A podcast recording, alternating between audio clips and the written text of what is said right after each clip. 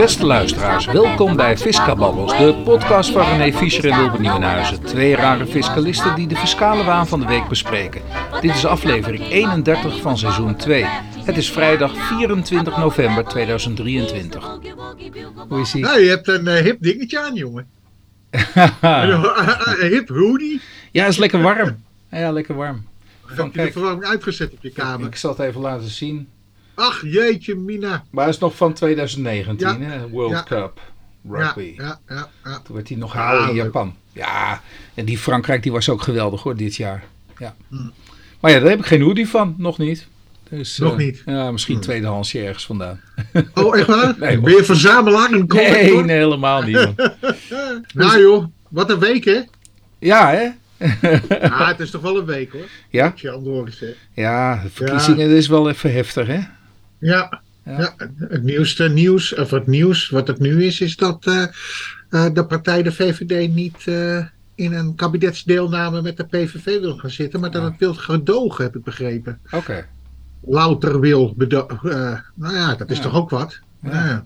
Ja. Dus eh, ja, dat worden ja, of hele korte, maar ik denk progra pro- programma technisch. eh, eh, ja, valt het allemaal wel een beetje te rijmen met elkaar, lijkt mij. Nou ja, er staan wel heel heftige uitspraken natuurlijk in het verkiezingsprogramma van de grootste partij. Dat, Maar ik denk, ik denk dat de soep niet zo heet wordt gegeten. Maar ik vind Maar- het wel. het is maar we moeten shocking, niet, we Ja. moeten, nou ja, shocking. We moeten niet vergeten dat dit dus blijkelijk de kiezers vinden. En, en eh, om nou Ja. gewoon een heel groot deel van Nederland weg te zetten natuurlijk als eh, dat, dat we naar de hel toe gaan. Nou, dan, dan, ja, dan ben je zelf ook aan het eh, polariseren. Dat lijkt me wel, En ja. ik denk in, ook in de media, ik denk dat de media niet meer goed vertegenwoordigen de, de stem van het volk. En dat, Daar zit wel een kleine discrepantie in, ja. Als ik het, want zelfs in de peilingen kunnen we dat niet eens meer goed ja, beoordelen. En De peilingen die zaten er zo ver naast. Ja. Het is niet te geloven. Ja, eh, ik geloof dat een beetje het voorzag. eh, eh, Maurice de Hond, die had het wel een beetje voorspeld. Maar voor de rest, eh, ja, het was allemaal alle vier, eh, nou ja, drie in ieder geval waar het om zou gaan. het zou nek aan nek zijn. Nou, nou, het nek is, aan nek zijn. Het is verre van. Verre van. Ja. Ja. En, wat, en wat mij nu ook opvalt is dat ook die media dan, nou ja, dan kijk ik met name natuurlijk naar de, datgene wat er van de publieke omroep eh, vandaan komt. Die roepen dan allemaal dat de VVD de schuld eraan heeft. Dat, dat, en- Ja, dat is toch ook wel bijzonder, hè? Op. Dat slaat toch nergens op. Nee, je, hebt toch, je, gaat toch, ah, je gaat toch uit van je eigen kracht? En dat heb ik ook wel gezien, hoor. Dat, dat zeg maar de speldenprikken, dat ging voornamelijk ja, maar jij. Hè? Ja. Dat, was, dat was voornamelijk de, de, de, de verkiezingen. Ja, maar jij. Maar oké, fiscaal gezien. Ja. Eh, ja, wat gaat er gebeuren? Hè? Want namelijk, het is toch een paar weken in dat eh, verkiezingsreces is het heel rustig geweest. Ja. Echt rustig. Ja. Ook op wetgevend terrein, ja, eh, wat speldenprikjes natuurlijk. We hebben er een donderdag gehad met veel abonnementen. Moeten we ook maar eens afwachten wat daarvan uitkomt natuurlijk. Eh, Ja. Nou ja, daar zouden we meteen maar even mee kunnen beginnen natuurlijk, toch? Even kijken. Ja, nee, ja, of, of zeg je van nou, ik wil nog even maar. meer... Oh, wacht even. Wat gaan we behandelen?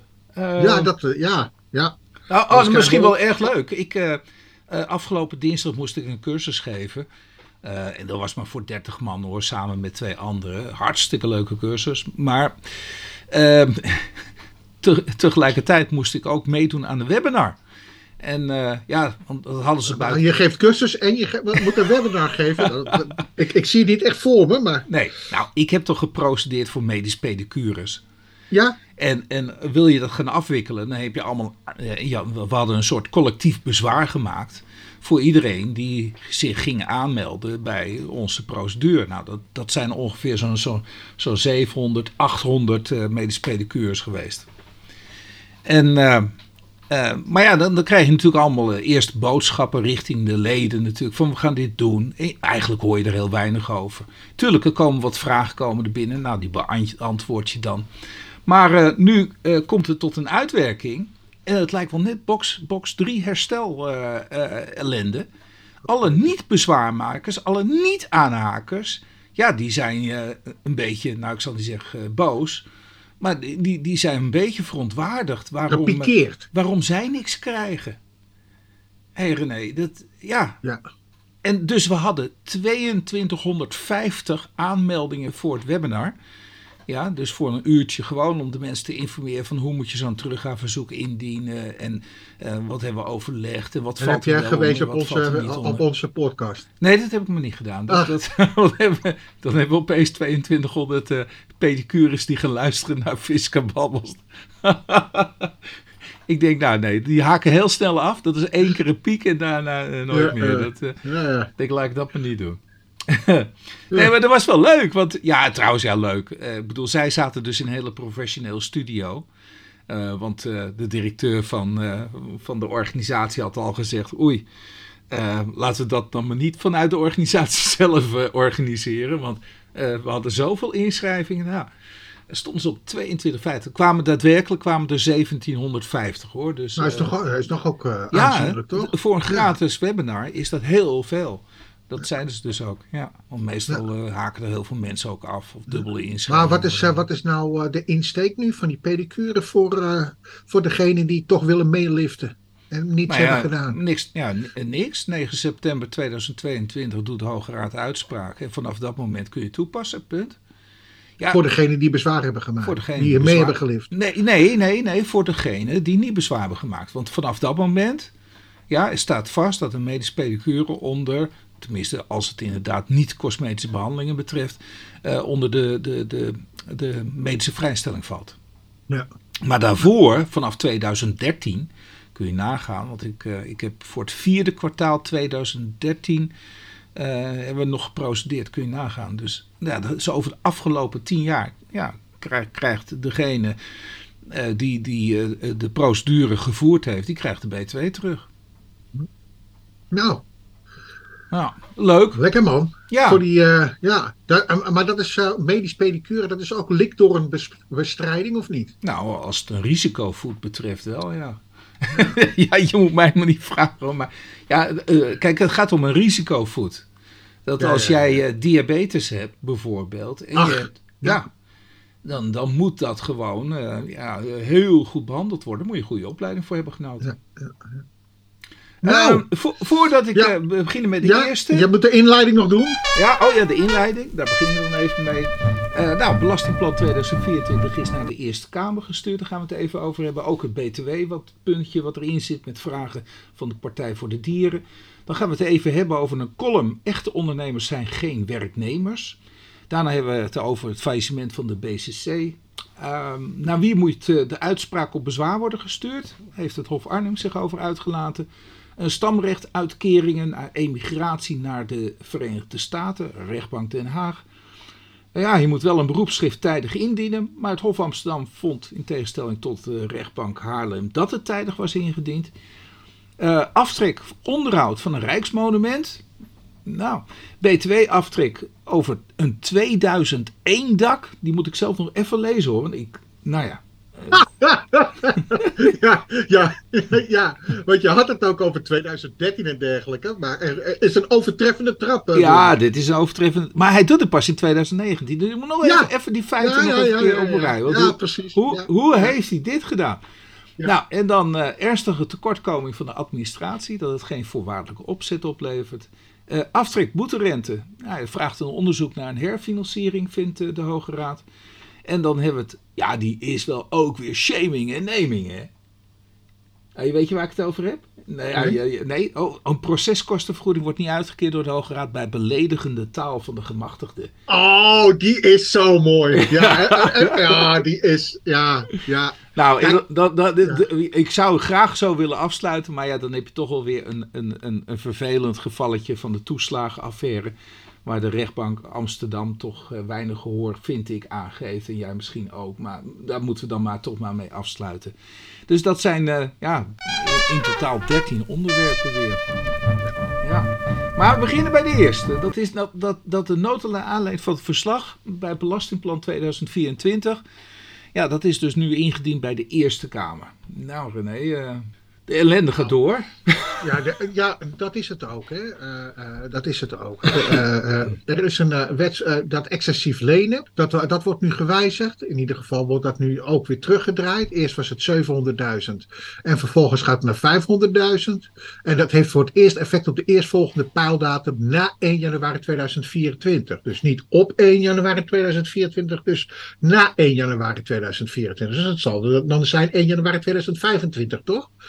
Neem ik aan. Ja. Uh, je ziet ook, uh, ja, het is echt hapsnapwerk. Ook voor wat betreft die dividenduitkeren. Je, je, ja, de tariefsverhoging daaromtrent. Mm. Je ziet ook het anticiperen daarop. Nou ja, en die 30% regeling, wat zegt Van Rij erover? Ja, dat heeft een negatieve impact voor werkgevers bij het aantrekken van specifieke deskundig personeel op het Nederlands vestigingsklimaat. Nou, dat is het eigenlijk ook, Wilbert. Ja. Ik heb toch een beetje in mijn omgeving gekeken. Zeker ook voor, voor nou ja, waar jij in werkt, dat universitaire wereldje. Ja. Maar uh, daar gaat men ook heel veel uh, deskundigheid mis hoor. Zo. Oh, ja, vind je van niet? Ja, nou ja, kijk, ik. ik ja, jij zit, er, ik zit in niet zo onderwijs. Dus, uh... Ik zit daar niet zo in. En ik denk op fiscaal uh, zal het wel meevallen. Um, maar ik, ik, ik begrijp ook van, ja, van jou, uh, en, en van jou, wat, wat zeg je altijd, je vriendin? Een meisje. je meisje. Ja, ja, die heeft daar wat meer inzicht in, toch? Ja, ja, ja. Het, dus... het schijnt best wel heftig te zijn ja. hoor. En als men dat dus uitlegt wat er gebeurt, ja. dan pas begint men achter de oren te krabben van hé, hey, ja, ja, oh ja, maar ja, en dan komt ook weer de loutering. Zoals, uh, hè, van, nou ja, daar, kunnen we toch, daar hebben we geen invloed op. En dat is natuurlijk ook weer zo. Hè? Daar heb je ook geen invloed op. Ja. Daar moet je maar naar, uh, ja, moet je maar naar uh, werken. Maar ik, ik zou toch zeggen, kijk, wat, wat nu in het verlengde hiervan, mm -hmm. zie je dus ook dat er heel veel, ja, laat ik het zo zeggen. De, het vestigingsklimaat van Nederland staat nu wel ter discussie. Ja. Dat, dat, dat, mag duidelijk zijn. Zeker als je op deze manier uh, wetgeving wil uh, uh, invoeren. Wat eigenlijk op een donderdagavond wordt beslist. Dat, ja. dat is heel vervelend. Nou ja, in, het verlengde hiervan, want dat zat er natuurlijk ook in. Maar ja, dat BTW-tarief op ja, diverse producten uit de landbouw wordt afgeschaft. Dus natuurlijk niet op de voedingsmiddelen die de landbouw produceren. Dat blijft natuurlijk gewoon in stand. Maar alles wat de landbouwers nodig hebben voor de productie, daar, daar wordt het lage btw-tarief afgeschaft. Dat heeft geleid tot vragen van de Partij voor de Dieren. Nou, gelukkig hebben die ook verloren. Um, Oh, hoor mij nou, al oh, wat lelijk. Uh, maar, maar gelukkig hebben die ook verloren. Ik herhaal het nog maar. Want dat, dit slaat natuurlijk ook nergens op. Van uh, ja, want dat hadden ze natuurlijk niet liever willen hebben. Ja, begrijp ik ook wel.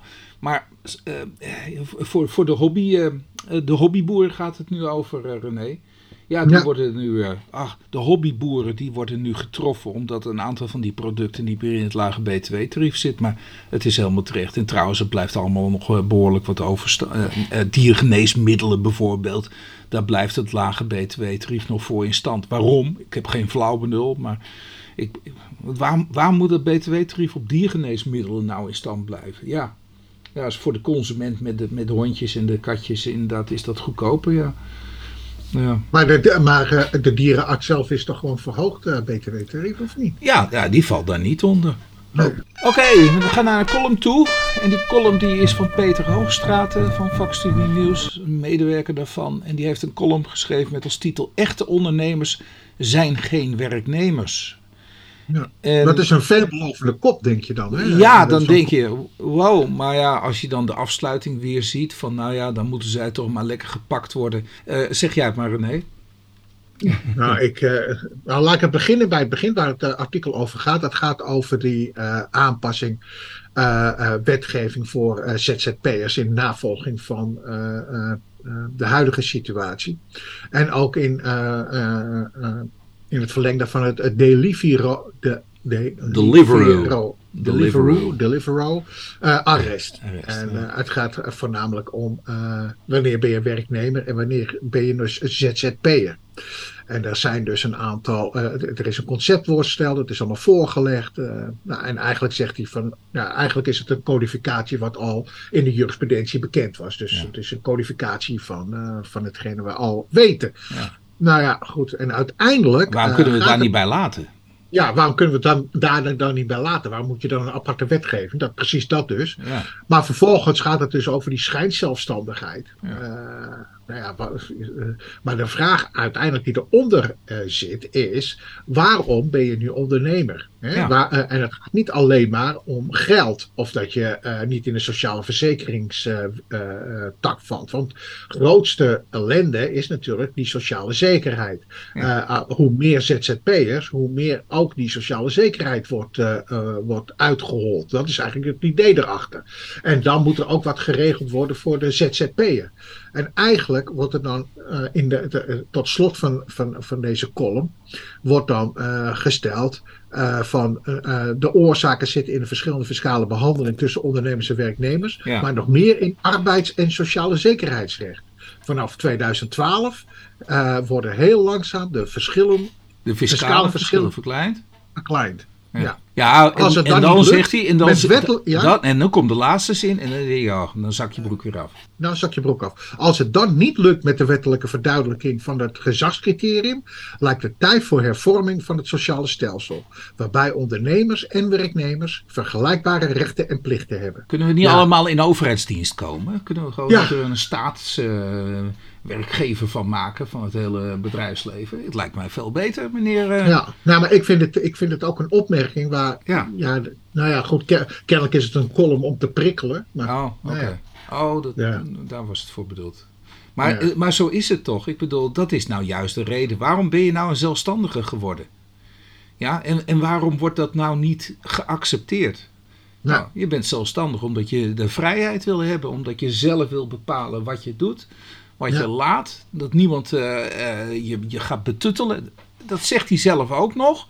Maar vervolgens dan is een eindconclusie van nou, dan moet het hele sociale stelsel maar genomen voor. Dan moeten die ondernemers, die moeten maar, die, die, die moeten maar gaan bloeden, omdat ze eigenlijk werknemer hadden moeten worden. Ja, want dan komt het op want dat, want dat idee heb je toch ook nog steeds, dat die ZZP'ers ook onder de AOV, eh, of, is het, AOV of uh, nou ja, Iets, iets in die zin. En ze uh, willen ons pensioen gaan regelen en ze willen ons AOV gaan regelen. Nou ja, dan kan ik net zo goed in staatsdiensten maar gaan treden, toch? Nee, dat, iedereen... maar dan wel flexibel op basis van je inkomen. Nee, de, hele, alle, de hele burgerij in, in... Ja, maar als tarief moet dan weer, weer inkomensafhankelijk allemaal. Ja, weet je, het is, het is echt... maar goed. Ja. ja. Nou, dan gaan we naar BCC. En BCC ja, dit is ietsje uit de praktijk. Hè? Ja, dus, dat is een, een, een, artikel uit het Financieel Dagblad. Uh, titel luidt: Fiscus grootste schuldeiser van failliet BCC. Is dat gek? Nee. Nee, het maar het ging mij meer om het volgende, Wilbert. Oh. Het, is dus, uh, het gaat hem om, om, de, uh, om het faillissement van BCC. Ja. En wat, wat, wat blijkt, dat de, dat de Belastingdienst de grootste schuldeiser is. Ja. En je moet even de verhoudingen nemen. De Belastingdienst heeft nog te goed 32,3 miljoen. Ja. Anderen, dus onder andere banken en dergelijke, 16 miljoen. Ja. Dus eigenlijk wordt de, werd dat, dat hele uh, eh, BCC gefinancierd door de Belastingdienst. Ja. En toen dacht ik bij, toen bedacht ik bij mezelf, en dat staat niet in het artikel, ja. waarom dat grote verschil? Ja. Waarom dat grote verschil? Ja. En ik denk dat dat hiermee te maken heeft, Wilbert, de coronacrisis. Dat denk ik ook, ja. En ik denk dat die winstmarges van BCC, die waren al erg mager. En toen kwam de corona erdoor. Ja. En toen ging men echt, hé, uh, hey, ik kan niks meer verkopen, maar ik moet mijn personeel en dergelijke wel allemaal doorbetalen. Ja. En, toen zijn die, uh, en daarna zijn die schulden ontstaan. Ja. En en vervolgens ja, valt zo'n uh, valt zo'n uh, onderneming om. Ja. ik denk zomaar dat. Maar dit was niet meer een levenskrachtig bedrijf. Dat, dat, nou ja, dat heeft wel te maken met, met die coronacrisis. Dat heeft met die dus, coronacrisis Dat denk ik, want, want, anders kan ik dat niet. En René, zo gaan, er, zo gaan er zo direct bij bosjes gaan er meer omvallen. Ja, dat werd, er, dat werd er wel vaker gezegd, dat bosjes. Maar die bosjes die vallen wel mee hoor. Ja, maar dat moet allemaal nog gaan gebeuren. Hè? Denk je? Ja. Want namelijk, uh, ja, de inning is begonnen. Dat, uh, dat heb ik wel gemerkt. De klanten hebben ook nu allemaal enveloppen gehad. Van als je dus niet gereageerd hebt. en dat ze dus toch willen invorderen, bij wijze van spreken. Ja. en dat ze dus nu ook dwangbevelen beginnen uit te reiken. Maar dan nog is de vraag: van, wat komt er dan binnen? Ja. Nou, niks. Nou, ik denk wel een gedeelte. Kijk, want hier bij BCC komt ook weer een stuk binnen. Ja. Als ik zo even de, de balans eh, eh, bekijk, of wat, nou wat, wat de activa zijn. Nee, onder andere 19 miljoen, maar er zijn nog, zitten nog voorwaarden, onverkochte voorwa uh, voorraden en mm. dergelijke. Dus ja, ik denk dat het allemaal nog wel mee zal vallen. Althans, ten opzichte van die 32 miljoen. Hè? Ja, ja. dat dan weer wel. Ja. Maar ik denk, nou ja, oké. Hey, ehm, inspecteur, we gaan over naar, naar de jurisprudentie. Inspecteur hoeft uitspraak op bezwaar niet naar indienen te sturen. Nou, dat klinkt natuurlijk een beetje vreemd, hè, maar het gaat dus over een gemachtigde. En dan heeft hij een nieuwe gemachtigde. en dan heeft hij het niet naar de juiste gemachtigde gestuurd. Althans volgens de gemachtigde. Maar het Hof Arnhem-Leeuwarden die concludeert dat de inspecteur het op juiste wijze heeft gedaan. Wil je er nog wat aan toevoegen? Want het is een uitspraak van uh, Hof Arnhem-Leeuwarden van 7 november 2023. Het is 22 schrap 916 tot en met 918. En het... Ja, het betreft dus een aantal uh, bezwaarschriften dus. Ja. daar ging ik dan maar van uit. Ja. Uh, maar in ieder geval, dat is toch wel duidelijk. Van, pas er nou op met, met wisseling van uh, machtiging tijdens een procedure. Ja. want namelijk, ja, weet je, de kans dat, je, dat termijnen en dergelijke verlopen. Want het is wel naar de klant gestuurd, geloof ik. Of naar een andere, nee, naar een andere. Want dat, dat was ook nog één, hè. Dat was naar een andere, was gewoon rechtstreeks naar de klant gestuurd. En niet naar de, naar de belastingplichtige. Maar dit is dus naar een andere gemachtigde gegaan. Of althans niet meer de gemachtigde. Die, uh, ja. ja. En de eh, belastinginspecteur dus, die kon dat niet weten. Nee, kon dat niet weten. En op het moment dat hij het eh, te horen krijgt, is er een andere gemachtigde, heeft hij meteen die andere gemachtigde, heeft hij ook dat, uh, uh, geloof twee dagen later, heeft hij meteen dat toegestuurd. Maar ja, toen was die meneer, die was al, eigenlijk al te laat. Ja. Hey, uh, stamrechtuitkeringen van ruim anderhalf miljoen na emigratie naar de Verenigde Staten. Toch belast in Nederland. Ja, dat toch vocht je zelf toe. Ja, sorry. Is, ja, nou ja, rechtbank Den Haag. Ja, 6 juni 2023 AWB 22 schrap 464. Ja, en waar gaat het om? Uh, als, je, uh, als, je de, uh, als je de uitspraak leest, aan de ene kant doet men een beroep op het vertrouwensbeginsel. En aan de andere kant probeert men toch te kijken dat het geen, nou ja, hoe moet ik dat zeggen, een, niet onder het pensioenartikel valt, om het maar zo te zeggen. Hmm. Uh, wat is er aan de hand? Uh, man die heeft een, uh, een exitregeling, ontvangt een, bedra een bedrag en doet dat in de stamrecht BV. en vervolgens verhuist hij naar de nou, Verenigde Staten. Ja, eerst, eerst in 2007 krijgt hij een ontslagvergoeding. Het zal een aardige zijn. Want er worden zo direct 1,6 en 1,4 miljoen worden eruit gekeerd. Maar dus uh, hij, hij, brengt het in in de Stramrecht BV in 2007. En tien jaar later emigreert hij naar de Verenigde Staten. Ja. En, eh, en in dat jaar. En, en, ja, in dat jaar, ja. En in dat jaar trekt hij uit zijn stamrecht BV een stamrechtuitkering van 1,6 miljoen en het jaar later 1,4 miljoen. Maar ja, goed, wat, wat zegt uiteindelijk de Belastingdienst? Ja, dat is ook wel weer grappig hoor, Wilbert. Ja. U zegt van, uh, ja, u zegt wel dat die BV in Nederland blijft, maar als u naar Amerika vertrekt, ja, dan vertrekt die BV mee. Dus uh, dan hebben we ook een probleem. En eigenlijk wordt dat niet in die, uh, wordt dat vanuit die inkomstenbelastingoptiek uh, wordt dat behandeld. Ja. Maar niet via die VP, dus dat die vestigingsplaats ook van die BV wijzigt natuurlijk. Dus ja, goed. En, nou ja, en vervolgens wordt het dus ook de volgende anker waarvoor ze gaan liggen, is dat, het, dat het niet onder het pensioenartikel valt. Hè? Dus, maar, maar vervolgens, omdat jij dus die twee termijnen slechts uitkeert ja, dat is dus meer termijnen. Hé, hey, maar wat had hij nou moeten doen eigenlijk om dit allemaal te voorkomen? Had nou ja, je kan zeggen niet vertrekken, maar ook... Uh, rustig in moeten laten zitten.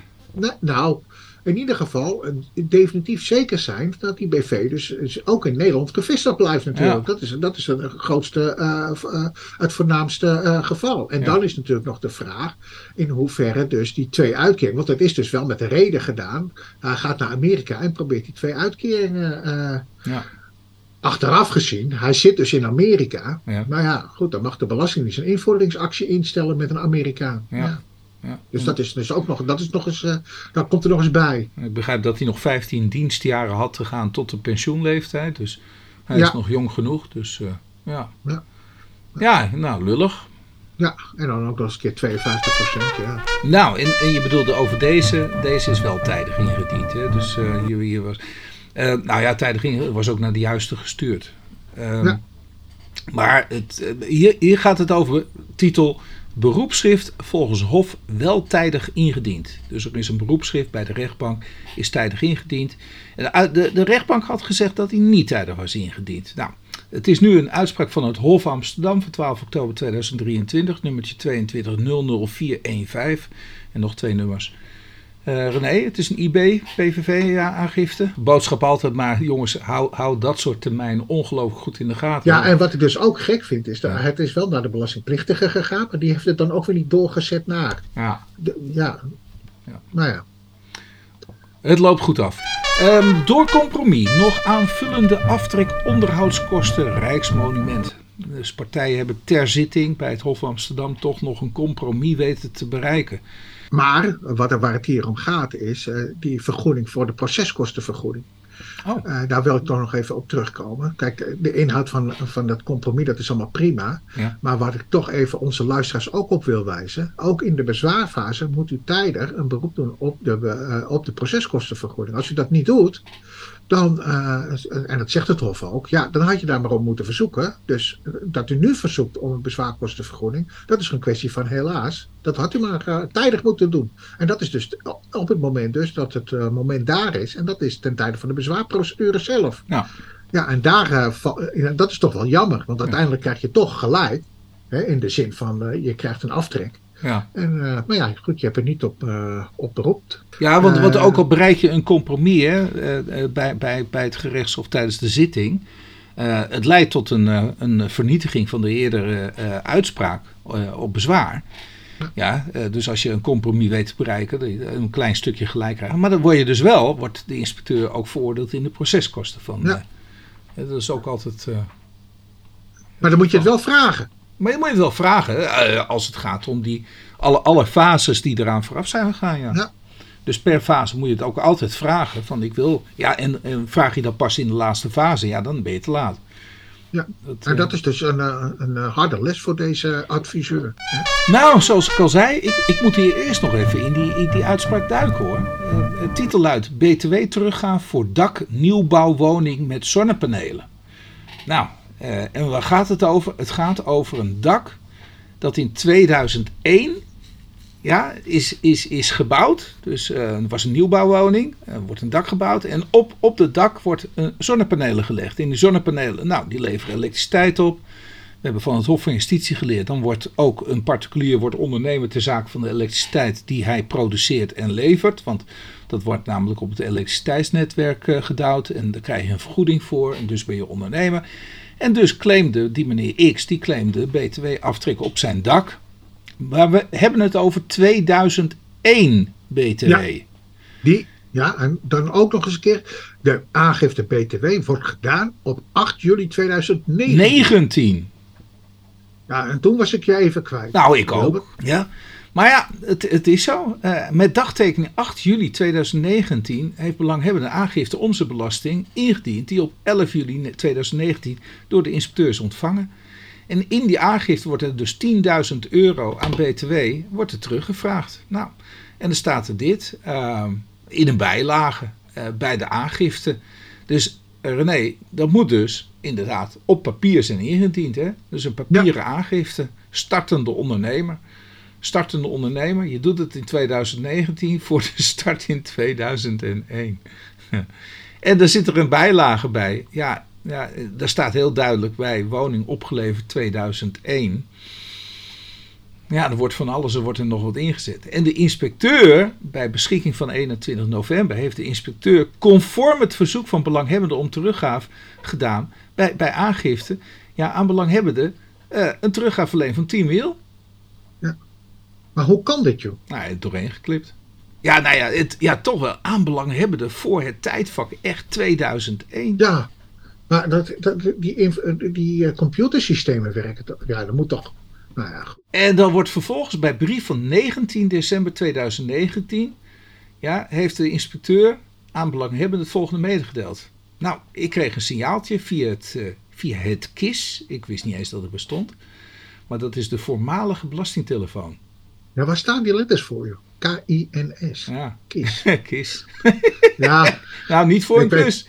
Maar ik denk kenniscentrum, informatie en service of zoiets. Ik weet het niet.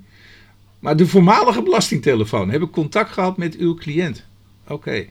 Naar aanleiding van de signaal heb ik de aangifte die de Belastingdienst op 11 juli 2019 van u namens uw cliënt ontving opnieuw getoetst.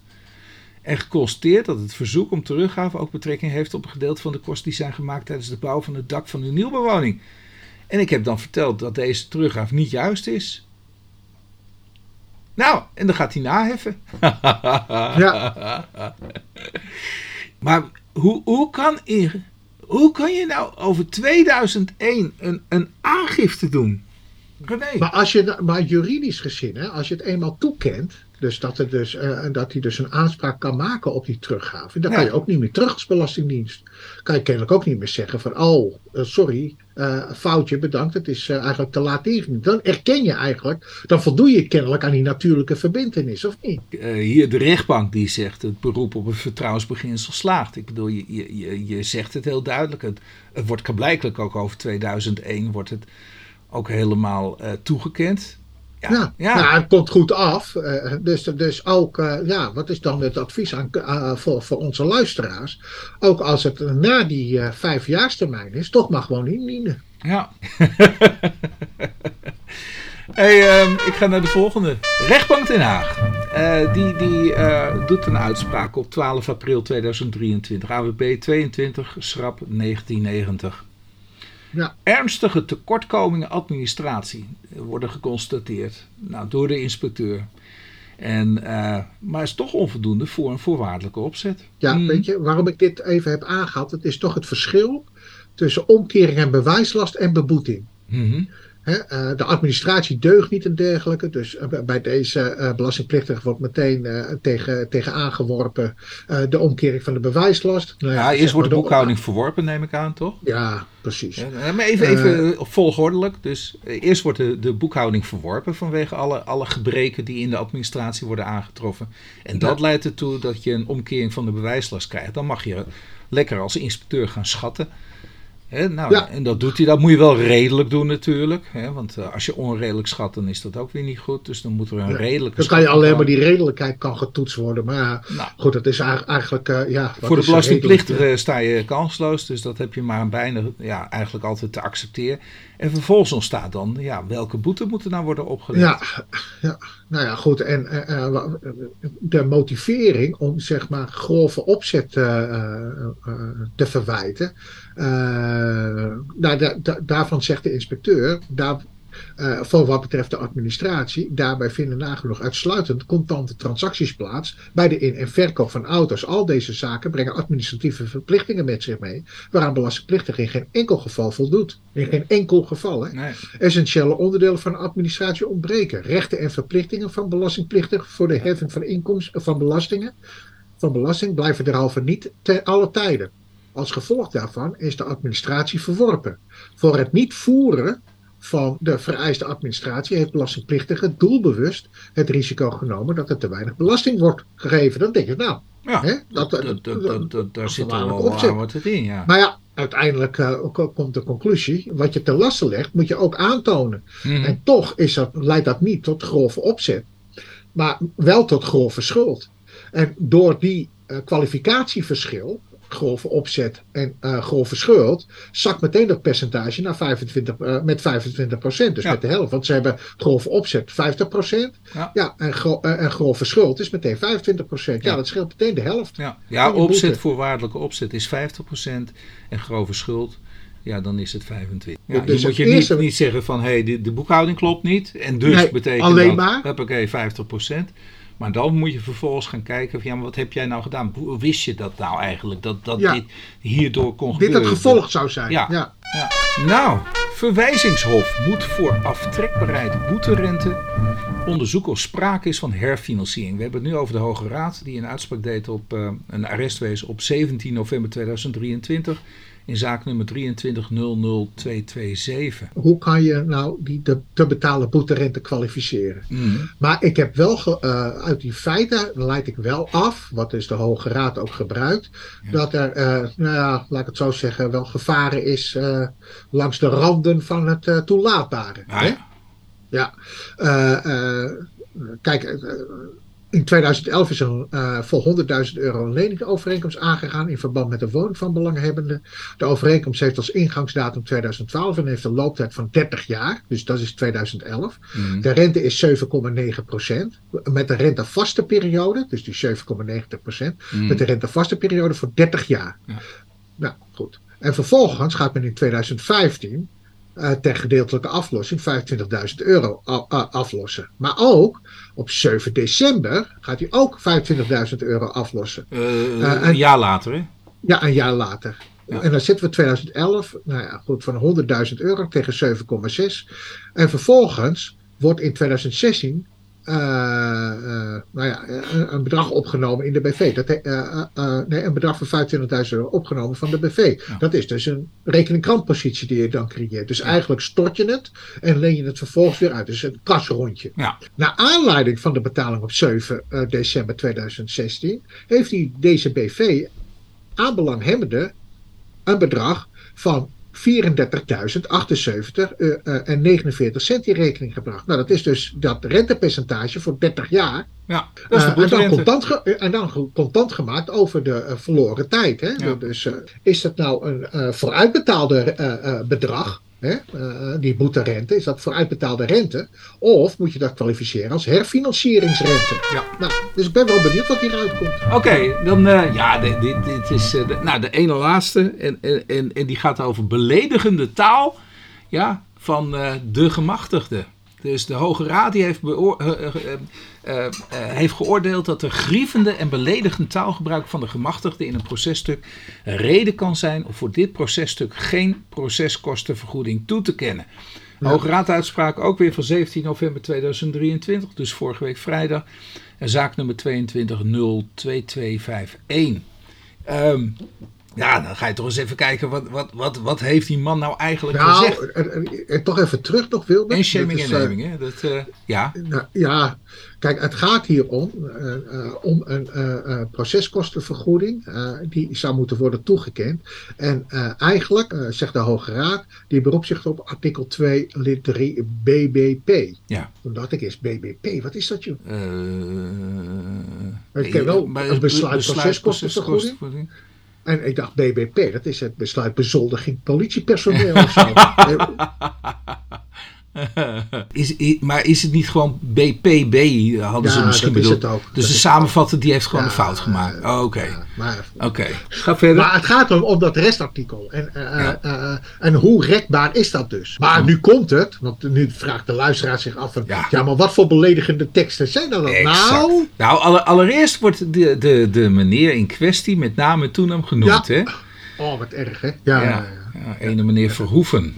Ja. ja, hierna verhoeven. Ja, en, en wat heeft hij dan gezegd? Uh, uh, hij heeft in, in een, een, een hoger beroep, ja, dus bij het gerechtshof, heeft hij over de inspecteur gezegd dat uh, die meneer A, dat is dan de inspecteur, is doodziek in zijn hoofd. Wat een eng idee dat deze man mag optreden in het publieke domein en zo om zich heen mag en kan slaan.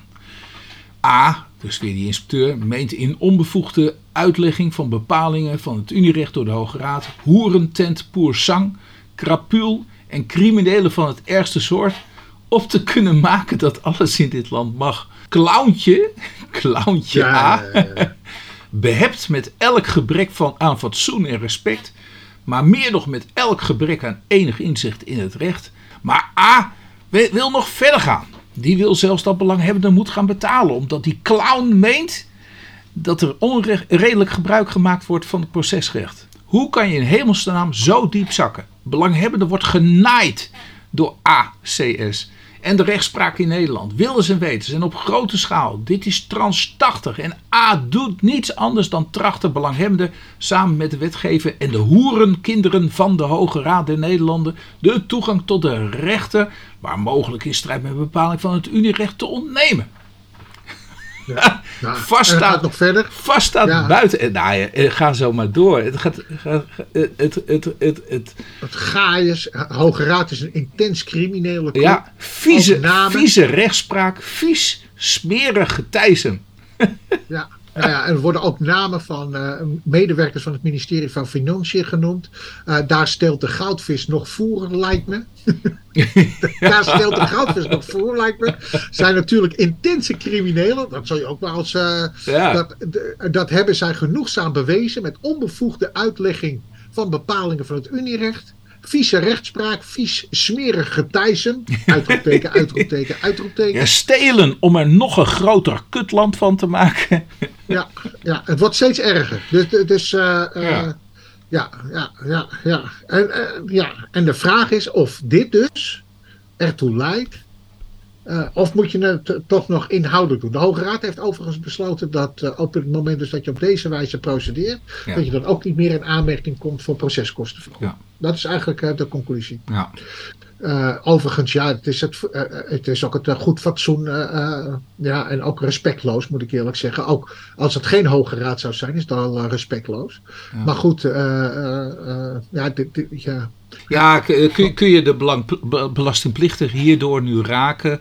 Terwijl je gemachtigde, ja, ja, ja, hier wordt de belastingplichtige gestraft voor het gedrag van zijn gemachtigde. Ja, ja, ja. Ja. ja. Nou ja, goed, in ieder geval, kijk, want hij heeft dus kennelijk wel gelijk. ja, wat, moet je anders, ja, wat moet je anders doen? Ja, de, de, de, je, je kunt een gemachtigde weigeren. Hè? Ja, de, dus de rechterlijke macht zou een gemachtigde kunnen weigeren toch? Om op te treden. Ja, dat kan ook. Dat kan ook. Nou, dan de laatste. Die is wel, ja, vind ik ook ja, dat is, pijnlijk dat hoor. Is in en in triest. En mede ook, de, hier gingen die verkiezingen om. Ja. Uh, om dit. En ja, ja je, even titel. Geen extra compensatie voor gedupeerden van de toeslagenaffaire. En dat is eigenlijk een uitspraak van de rechtbank Amsterdam van 30 juni 2023, AWB 22, schrap 4523. En, en, en ik bedoel, hier is X en haar gezin gedupeerd. Uh, het gaat volgens de Belastingdienst toeslagen uh, over de jaren 2006, 8, 9, 2011, 2012, 2013. Ja, er zijn gewoon fouten gemaakt. Dat wordt ook erkend. Nou, een jaar wordt overgeslagen, dat is 2007.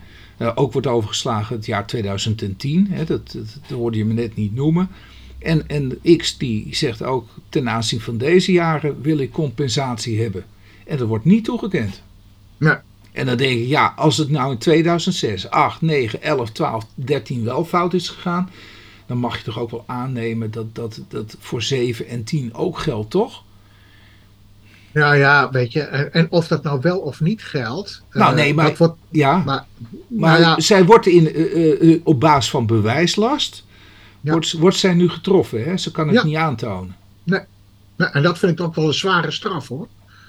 En dan denk ik, joh, uh, dit gaat mij, ja. Ja, nou dit ging mij ook, dat, dat, vond ik echt pijnlijk. Kijk, ik heb ook, mijn zoon vroeg me vandaag, of van de week, voor, ook voor de verkiezingen, van hoe zit het dan met die toeslagenouders? Dus ik heb ook een uitleg gegeven. Uh, over zo'n situatie waarin zo'n toeslagenouder is komen te verkeren. Laat ik het zo zeggen, er geldt heel veel administratieve lasten hè, voor zo'n uh, toeslagenouder. Uh, een toeslagenouder die moet dus al, al, al aanvragen, moet het tijdig aanvragen. Maar nou, er bestaat dus ook de kans dat je moet terugbetalen. Maar daarvoor, dat wordt niet gezegd. En je moet allemaal formulieren invullen. Hè? Dus het geldt nog wel best wel een administratieve last voor, voor die mensen om daarvoor in aanmerking te komen. Dus ook de kans maken op fouten is groot. Hè? Aan wie dat ook ligt, dat maakt niet uit. Er is gewoon bij formulieren invullen, maar is er gewoon een grote kans op fout. Uh, je ziet dus ook dat ja, deze mensen hebben niet allemaal een VWO-plus opleiding, geen universitaire opleiding. Dus ze weten zich ook niet te verweren. En dat gaat over meer dan 15 jaar geleden. En het gaat hier over 2007. Ja. Dus uh, er wordt ook nog even van je gevraagd, 2006, 2008, 2009, 2011, 2012, 2013, dat wordt allemaal toegekend. Maar 2007 en een, ander, eh, en een tweetal andere jaren niet. Ja. Nou, het gekke is dat die mensen moeten dus ook een accountant inschakelen. Ja. Heb je enig idee? Die mensen weten niet eens wat er gebeurt, joh. Waarom moet je een account Maar dan moeten ze ook nog eh, gaan betalen. Dat moet ook nog uit die, uit die compensatie vergoed worden. Er staat een woordje pas. In 2014 heeft ze een accountant ingeschakeld. Ja. ja. pas. Ja, net of dat een verwijt is. En, en, ik bedoel, ze zal niet, niet veel vet op de botten hebben. Uh, nee. Mag, mag ik wel stellen. Ik bedoel, mevrouw die... die uh, leeft Nou, echt het van- gaat. Ja, ja. Weet je, je moet heel veel doen om je gelijk te halen. Ja. Het is eigenlijk absurd. Het Ja. is werkelijk waar absurd. Ja. Dit zijn nou echt die kwetsbare groepen. En de vraag is, en dat meen ik eh, serieus. De vraag is: mag je dit, deze kwetsbare groepen aandoen? En moet je kijken wat een uitspraak dit is. ja. Nou, is, eh, Ja, maar ik, tuurlijk, de rechtbank kan dit heel makkelijk wegschrijven. Ja, je hebt niet bewezen. Ja, je hebt niet bewezen. Ja, je hebt niet bewezen. Maar ze kan het helemaal niet meer bewijzen. En, en terwijl je notabene al die andere jaren, dat, we- dat weten we dat het gewoon fout zat. Ja. Nou, en dan denk ik ook, dit is zo, jongen, jongen. Zo kun je altijd wel iets... iets eh, Kijk, juridisch zal het misschien kloppen, maar dit is niet meer de menselijke maat. Maar ja, ja, ik heb daar wel wat moeite mee, moet ik eerlijk zeggen hoor. Dus, eh, dus, dus ja, eh, Nou ja, dan dan sluiten we daar maar mee af, eh, René. Eh, Ja. we, we hebben geen luisteraarsvragen gekregen. Ehm, de vorige podcasten die staan natuurlijk ook heel erg laat. Die heb pas gisternacht eh eh er eh, opgegooid. Eh, oh echt waar? Oh, had je het niet gezien? ja, je Ja, moet- luisteraars, onze excuses. Eh, ja, soms hebben we het ook te druk. ja, en we moeten toch de nodige aandacht besteden. We willen toch zo goed mogelijk die, die podcast op, op online zetten. Hè? Dat moet toch goed. Ja, dat, dat vergt toch enige aandacht. Dus eh, onze excuses daarvoor. Maar mocht u reageren, de vorige keer. Ja, dat, Het mag ook wel eens een een keertje dat de, de, de, een luisteraar die, dat hij een vraag eh, eh, do- door middel van een gesproken tekst instuurt. Misschien is dat wel heel erg leuk. Oh, in plaats van ja, kan e-mail, dat hij een gesproken tekst gewoon even op je telefoon Ja. opnemen. Nou, dan heb je die, die opname, die kun je gewoon huppen in de e-mail naar me toesturen. Dan neem ik die eh, Ja. mee. Lijkt me leuk. En de e-mail, het e-mailadres is Is. viscababbels.gmail.com. Ja. Ja, eh, dat gesproken woord, dan, want dan kunnen we dat ook eh, afluisteren. Ja. Dan komt u vanzelf in de Dat is nog uitzending. leuker. Ja. Ja, ja, ja, het werkt hetzelfde als met app natuurlijk. Ja. Voor de mensen die niet willen tikken. En als je in de auto zit. Doe, heb ik de laatste keer ook gedaan. Ik denk, oh, dat werkt wel handig.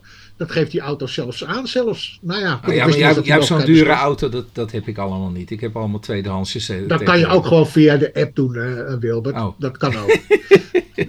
via, via je WhatsApp bedoel ik. Ja. Ja, maar ja. Maar goed, in ieder geval, het stuur. Ik krijg luisteraars. mono, hè. Dat, Ik krijg mono. ja, zo heet dat. Nou, heel graag tot ziens, Ja. denk ik. Ja, En, tot volgende week weer.